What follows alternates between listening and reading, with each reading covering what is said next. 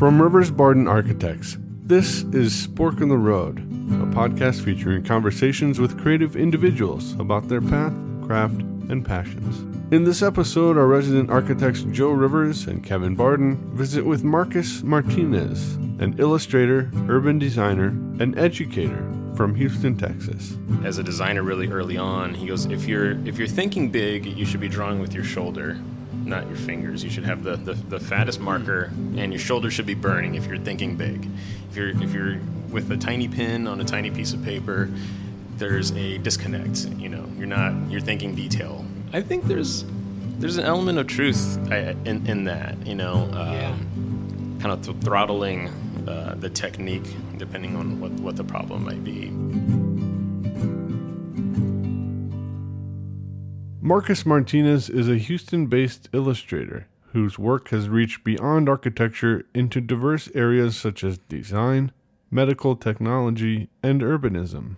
Joe and Kevin sat down with Marcus to discuss his early influences and experiences in architecture and design, his sketching process, and what excites him about his work as an illustrator. Here's Kevin, followed by Marcus. Where, where are you from? Where, where'd you grow up? Yeah, I grew up in San Antonio. Uh, I, it, it's funny, I, I go back to that city, and uh, every time I, um, you know, you you leave a city, you're ready to leave sometimes, right? Especially when you know if, if you grow up there. But every time I've gone back, I, I appreciate it a, a, little bit more. It's evolving uh, quite a bit. Um, cr- creatively, I feel like so much actually started there. You know, uh, you know, we drove around a lot, visiting family all over all over town, and um, the one thing that became apparent to me was uh, all these um, mechanic shops and taco stands and everything had all this like hand painted lettering um, all over the buildings. Uh, there was a particular building on the corner of Blanco and Fredericksburg. Um, this big blue building, and used to be San Antonio AC, and it had this white line work illustration of people like diagnosing the car AC. You know, had like the, the machines and everything. I mean, it was huge. It was like big, 20 foot by maybe 100 foot Wow. You know, wow. big, big yeah. kind of drawing. Yeah. And you know, and I was just like a kid in the car seat. I was like, that is so cool. You know, and I, I didn't, I never, I didn't at that point identify what the heck graphic design was or typography or anything. But I always found myself kind of really uh, having these long looks at those moments and really being fascinated. And like, they painted those letters are all the same size all the way across. You know, how uh, did they do it? How did they? well, I was at Goofball when we started learning like even how to write. I remember coming home and showing my dad like that's the look that that letter E is absolutely I nailed it. My dad's like, my, my dad's like yeah, kid, great. Cool. I was like, it's like if if I only knew what you know that typography was kind of an area of of interest, you know. But uh, there's a lot of introductions that that happened in San Antonio. I think one of the larger ones, I think that introduced me to to architecture uh, in a in kind of a big way was my dad taking me to around the missions. We just have kind of a, a, a nice evening. We, we go see those. He talked to me about the history because he's like a, a deep hist- history buff on a lot of things. Uh, And I just remember this time he took me to the aqueducts, you know, and he was showing me like, yeah, this this moved water across like 3,000 acres, and you know, and like, what's 3,000 acres as a kid? You know, seems like a lot. How big is that? Yeah, exactly. but you know, it, it was it was really impressive to where uh, I I kind of saw architecture, but I saw the, the breadth of the, the, the impact was, was, was kind of big. It was a system in there. And, and at that time, I didn't really put together architecture and landscape, but it was speaking at that time. And I was always interested in that. So when I saw a, you know, a dam, I was like, wow, that's amazing. That holds like that much volume of water makes power. That's, that's the coolest thing. Um, so I think starting to look for things started happening kind of uh, uh, really early at that time. That's been, awesome. Yeah, it's been it's been pretty good. So so your so your background is uh, you went to school for architecture um, for your undergraduate. Is mm-hmm. that right? Yeah. Our, my undergraduate is yeah here from the University of Houston uh, with a Arch. When I graduated, I worked for uh, at Enrique Miralles' office for a little while in, in Barcelona. Cool. Um, for a, a very long time, I think from from third probably third year on, following uh, Enrique Miralles and Carme Pinós a lot of their early work, I just I, I, thought their work was was was gorgeous, but their drawings I was just blown away. My my first day, I remember you know, being nervous as heck because my Spanish is terrible. Um, you know, knocking on the door, and there is this three three foot by ten foot ink on mylar of the um, of the Olympic archery uh, building. Wow. I mean, it's just the, like the original drawing. Wow. And if there was ever a moment that you're intimidated by a drawing, it's that moment because you look really closely, and it is it is almost like a machine that that En- Enrique drew that. Wow. Like these, you know, and you know, y'all, y'all grew up, you know, drawing and mechanical Mm-hmm. drawing, so you know that obsession of pen lifting and putting it Uh-huh. back. I mean, you just couldn't see where the lift was. The lift Oh, was like wow. so careful and so like methodical, and even the small detail. There was like no overruns. It was just like these perfect lifts. Wow. The dashes were m- mechanical, Wow. and I was just you're you're marveling at that. But I I think the experience at at uh, Miralles' office was uh, that that changed me forever, honestly. Where they look for ideas, how they look for ideas, um, the intensity of looking for ideas. Uh, I I haven't stopped since. But yeah, uh, yeah. So went from there to then came back to to then came two page for the first time after Miralles' wow. uh, there for about yeah six seven years, and then went to MIT for uh, for architecture and urbanism. My Omna. What, what led to that transition? Oh, great question. Um, a lot. I think a big component was the last project I was on was uh, doing this, you know, big townships, you know, um, out in uh, the UAE and Saudi Arabia.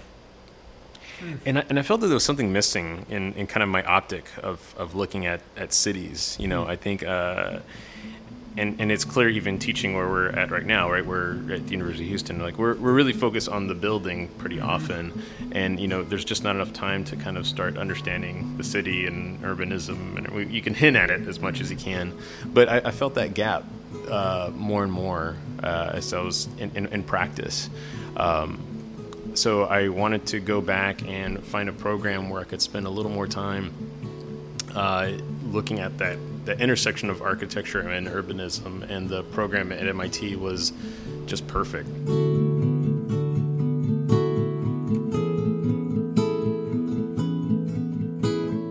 The sketchbook that you brought, I think just even the format of this, is it kind of process things or is it kind of stream of conscious of what's around you? Where are you? Are you traveling? Are you uh, in the city or, you know, day to day or? Yeah. Uh, so um, what you're looking at is a Moleskine accordion sketchbook. Uh, they're referred to as like the Japanese uh, uh, unfolding sketchbook. What you're seeing here is kind of all the above. Uh, a little bit stream of consciousness and a little bit of, of uh, kind of a variety of things uh, that are that are going on. But a lot of the times, you know, it's what I'm looking for is the root of an idea, not actually trying to trying to show uh, the actual idea. So it's a little more about um problem seeking than is about illustrating the result. So it's it's it's kind of a, a constant search. You know, you're trying to find the right drawing, the right origin, expressing that origin, you know, in kind of a complete or distill it down to in its complete form, and then kind of uh, move from there. So it, it is very much process. Although you know the when you look at a drawing, it, it almost gets judged as the final result. Right. Um, but the actual process is uh, often super messy. Uh, the interesting is this was probably one of my last sketchbooks I did for a long time Wow. because it got. Uh, I'm trying to figure out a way to say it. It got so precious, you Oh, know. yeah. So I, I ended up being so careful about drawing, it actually lost its ability to be kind of stay loose. Um, it kind of slowed down the search, you know, and, and that's what I know. It's it's time to to shift uh, to shift media, shift speeds, go bigger. Um, there was a an artist who does the um, he's, he's more of an illustrator he does like sketchaday.com but one thing that that struck me um, as a designer really early on he goes if you're if you're thinking big you should be drawing with your shoulder not your fingers you should have the the, the fattest marker and your shoulder should be burning if you're thinking big he goes if you're if you're with a tiny pen on a tiny piece of paper there's a disconnect. You know, you're not you're thinking detail, but you're not thinking kind of bigger kind of move and trying to really get an idea out. Um, I think there's there's an element of truth in in that. You know, um, yeah. there's a little bit of um, kind of th- throttling uh, the technique depending on what, what the problem might be. But it's just something that's not talked about. I mean, so much when in art class you talk about techniques or different type of representation, but you don't really talk about metaphorically why. Why would you do it this way or that way? It's just okay. Now we're going to switch to charcoal.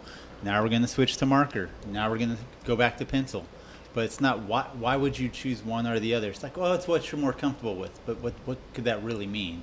Right. Yeah, and it's it's interesting you're you're you're bringing that up. Um, uh, for the, the past couple of years, I've been really interested in the, the early American art, the like the precisionist with like Charles Sheeler, um, uh, Charles Demuth, uh, some some of the early uh, Georgia O'Keeffe kind of kind of work. Charles Sheeler was amazing. Where he was both photographer and artist. He would take photos and he'd do these charcoal drawings that were like photo real. It was wow. just ridiculous. Wow. So you can put them one next right next to next to each other. But for the precisionists, as as I understand them, it was a period where they were trying to. It was post World War One, and they were trying to find an identity in what, what we already had, what the the landscape. So um, it's that it's that medium that kind of gets chosen it, it's it's another level of opportunity today yeah. that I think we have to figure out what's the right medium to locate that that identity. Um, even in our uh, our studio at, at the University of Houston, I was expressing to them just a couple weeks ago that we should draw the ground plane better than anybody else in, in, this country, you know, and should be that much more critical, you know. And it's like too often we're just saying, okay, it's sidewalk and here's a few trees, but we've been through a lot, you know. Yeah. So so we should find a way to kind of draw that ground plane in a way that has a, a ecological response. But how does that how does it express itself? How does it show? Not show that you you made the landscape on it, but to kind of broadcast these things are important to think about, and we are thinking about it. We think about these things, I think, on every one of our projects. Yeah. You know, I think it's also it's interesting, like that, just the notion of the ground plane. It kind of gets back to okay, what's the identity of the place? What's really important?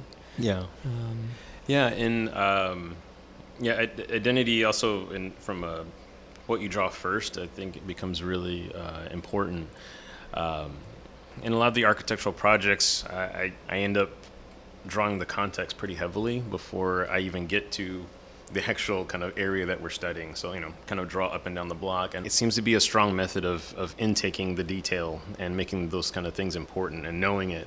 Um, uh, in a better way than just kind of snapping a photo. I think a photo, unless unless I mean, there's some who are just spectacular at, at, at photography. But it's uh, not walking around with your cell phone and, and just clicking the button. Yeah, you know, um, that that's kind of an interesting thing. You know, in an age where we're so much in a hurry, I, I think the the one thing that is is desperately needed is is that slowness to come back. You know, that slowness doesn't mean taking your time. Slowness more means um, an intensity that comes a longer look, a, you know, a, a, slower look at it, just like taking a film photo. You you are part of that camera, you know, adjusting the lens. You feel the weight of the camera, you know, your footing. You're just connected to that shot.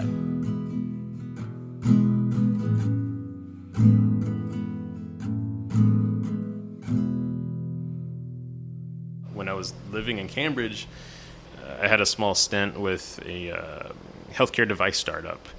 Some some neuroscientists and basically engineers, like you know you know, uh, that were looking at this problem. They didn't know what the device looked like, how to sell it, but they knew what it could do. It was really pretty impressive. So from a, from a drop of blood, um, they could tell that if you were having uh, basically a stroke, a heart attack, or, oh, wow. or, what.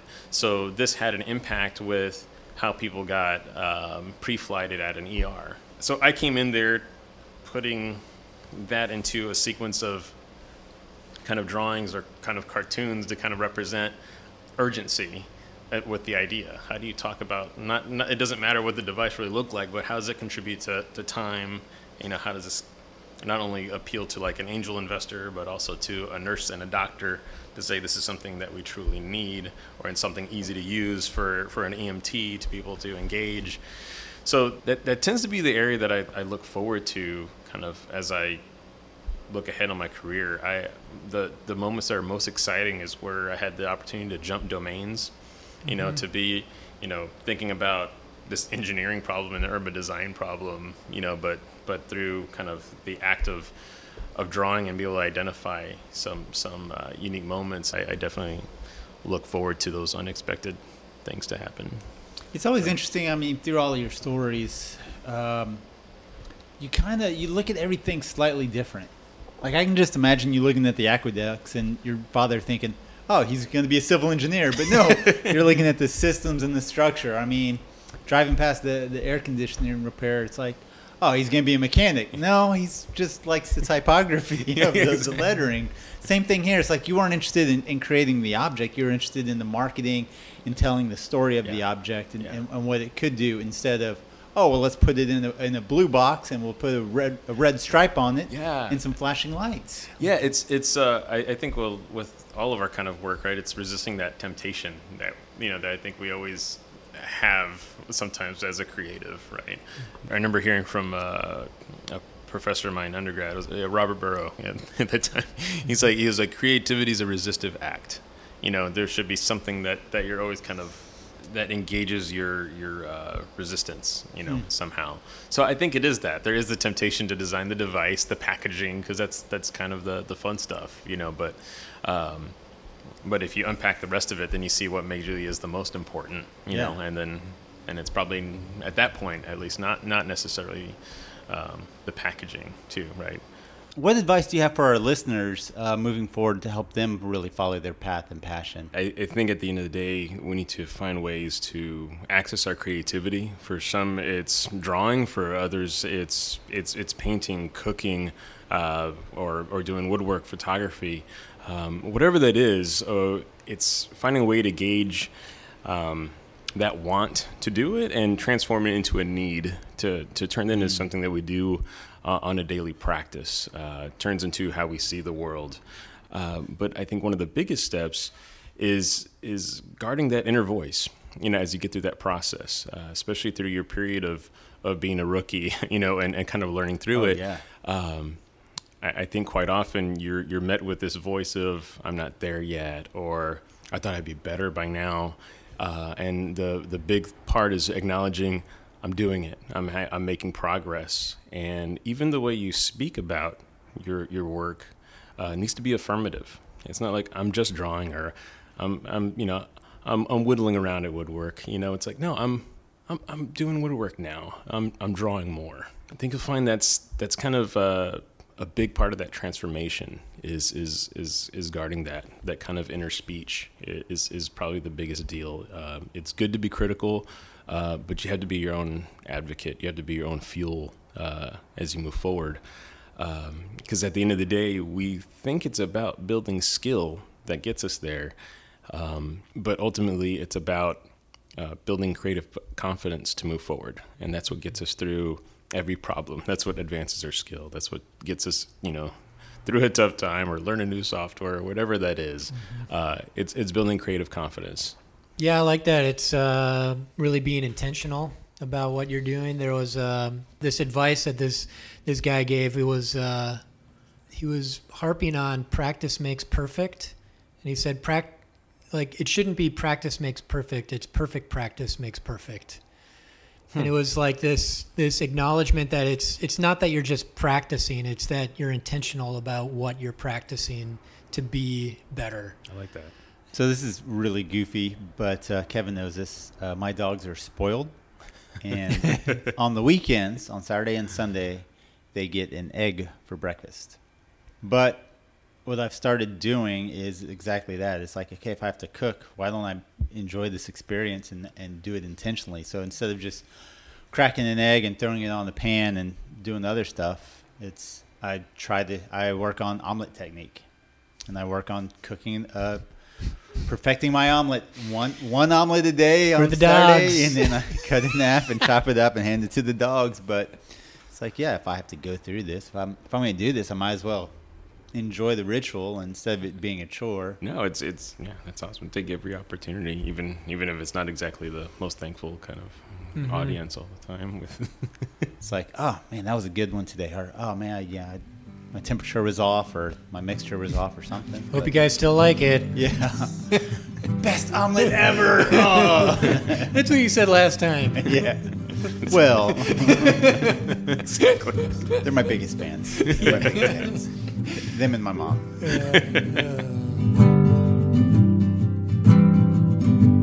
Thanks so much for taking the time to talk with us. This is great.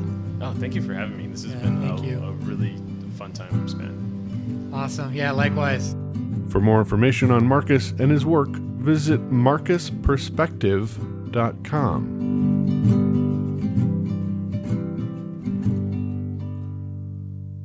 A special thanks goes out to our guest, Marcus Martinez, to our interviewers extraordinaire, Joe Rivers and Kevin Barden, and to those of you joining us for season four of the podcast.